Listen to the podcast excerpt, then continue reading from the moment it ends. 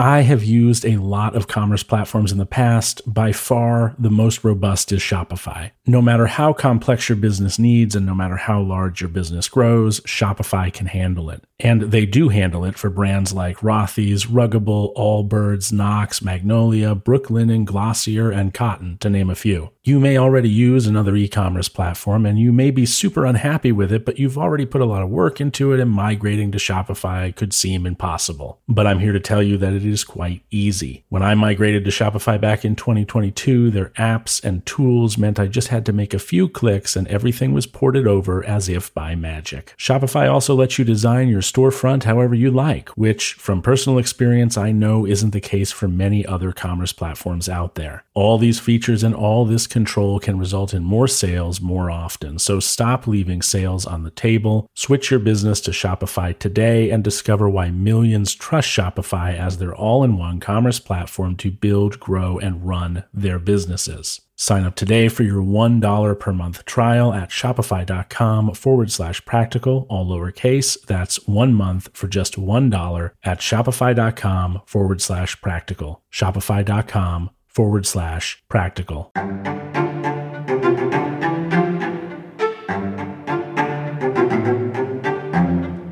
Good morning, Prokopton. Happy you're here. Glad to be back after a bit of weekend break. I was up till 2 a.m. on back to back days doing some Python coding with ChatGPT in order to automate the transcription process of podcast episodes as I've received a request from the community for transcripts for some of our listeners who are hearing impaired. We have done transcripts in the past, but it's been a little inconsistent because it's not an automated process for us. It's very manual. I have not quite figured out the automation process yet, but I have a friend who's helping me get there. So please bear with me. Sometimes I feel like I have so many priorities with this show, it's hard to make fast progress, but we are getting there. Speaking of progress, Rudy, one of our very awesome listeners, hi Rudy, are you listening with your mom? Hi Rudy's mom, is developing a Stoicism iOS app for us. I will bring you more information to you as that app gets closer to launch, but my goodness, this kid is talented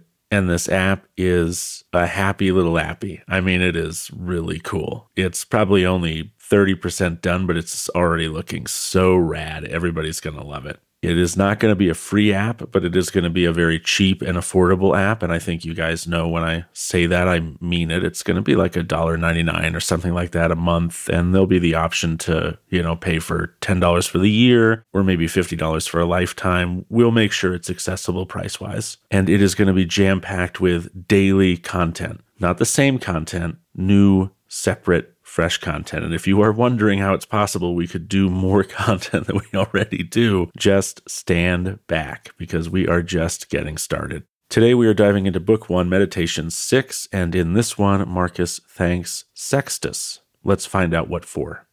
Of Sextus, mildness and the pattern of a family governed with paternal affection, and a purpose to live according to nature, to be grave without affectation, to observe carefully the several dispositions of my friends, not to be offended with idiots, nor unseasonably to set upon those that are carried with the vulgar opinions, with the theorems and tenets of philosophers. His conversation being an example of how a man might accommodate himself to all men and companies, so that though his company were more sweeter and more pleasing than any flatterer's cogging and fawning, yet was it at the same time most respected and reverenced, who also had a proper happiness and faculty, rationally and methodically to find out and set in order all necessary determinations and instructions for a man's life,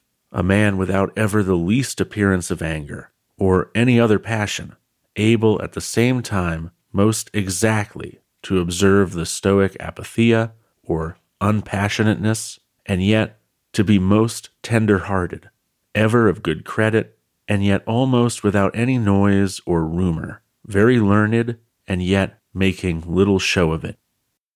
I find it absolutely lovely how frequently we've spoken about idiots in this book thus far. It's a powerful reminder that if anyone was thinking the world hasn't always been filled with frustrating people, those anyones are wrong. Sextus is responsible, it seems, for nurturing Marcus's forgiving disposition, something that served him well as emperor and resulted in him being more loved than he was despised, for he was a rare emperor when it came to dealing with his detractors. He didn't have them beat, he didn't have them killed, he simply let them have their say and moved on. But before this part, Marcus thanks Sextus for showing him what a father or patriarchal head of a family should be like not violent, not abusive, not angry, but mild, while at the same time being grave or firm, not out of show, but out of a sort of desire to provide a rigid framework that a family could be built upon.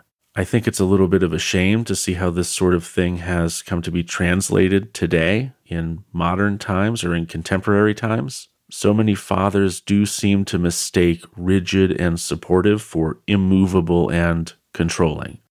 Do this. Why? Because I said so. You know, that sort of thing. My feeling is that Sextus wasn't tough love, rather honest love, and that the position of patriarchal head came with some responsibilities that weren't about show, they weren't about affecting a tough exterior, rather, they were about reliability and stability. He also taught Marcus to be of the sort of demeanor in public and private that he was more comfortable to be around than even the most skilled flatterers. I can appreciate this one, and I know not everyone may be able to, but if you have ever held a position of relative power, let's say you're someone's manager or boss, I have been that in the past, or in Marcus's case, someone's emperor, which I don't think anyone listening has ever filled that role. Imagine how on edge people might be around you, how nervous they might be for your approval, or how much they might fear you if you're not careful, even if it's not from your perspective called for. I think as individuals, we don't think about this very often. We usually have to work pretty hard to get into positions of relative power, like managers, bosses, CEOs, that sort of thing. I think for the most part, we think, I'm a nice guy or I'm a nice gal. Why would anyone be afraid of me? That doesn't seem very reasonable. It never even crossed my mind. But think about any position you've ever been in that wasn't one of relative power, and your boss or CEO has come around to shadow your department for the day or your work. Or imagine that some other big cheese has been present for a talk or a presentation you've given. It's unnerving, right? Or at least I think it is for most of us. Now, of course, we are not responsible for how others feel, but justice calls us to do what? Remember, justice is one of the cardinal virtues, and it's not just about the law. Justice calls us to consider our dealings with others carefully. That is the Stoic definition of justice how we deal and interact with other people. It's difficult to convey a gracious disposition and an unassuming presence when you occupy a position of relative power because people without power get very nervous around power. And to recognize that as a person with power, I think, is a skill and also a virtue. Sextus also set the example of never being with the indication of anger.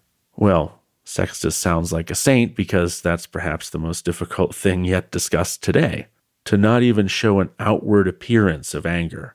Have you ever become suddenly aware of the face you're making in response to something that has upset you, and then suddenly next you become aware that everyone else is aware that you're making that face? And then you're like, oh, I should probably tone that down a little bit. Have you ever been there? I think a lot of us know that feeling.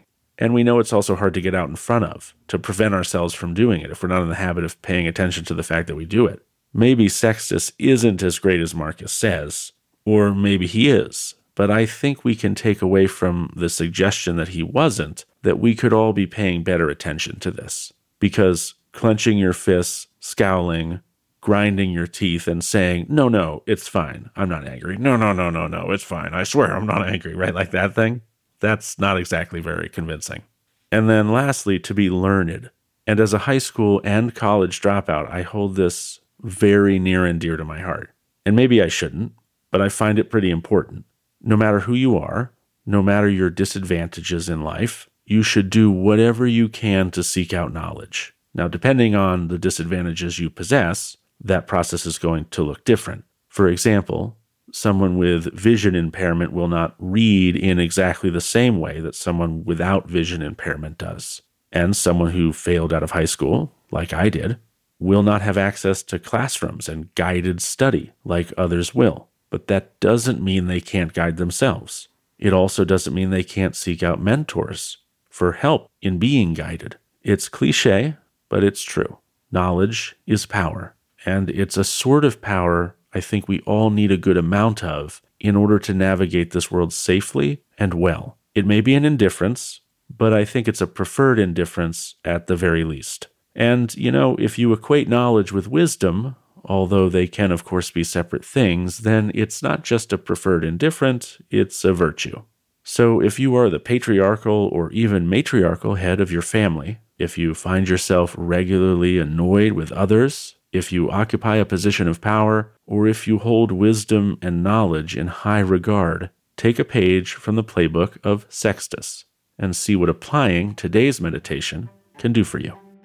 Thanks for listening today. I appreciate you. If you've got questions or want to follow up on Sextus and his thank you, or you have your own interpretation of this meditation, jump into our Discord. Nearly 600 people are in there at this point, and let me know. You can join for free at stoicismpod.com forward slash Discord, and I hope you will if you haven't already. Thanks again for listening, and until next time, take care.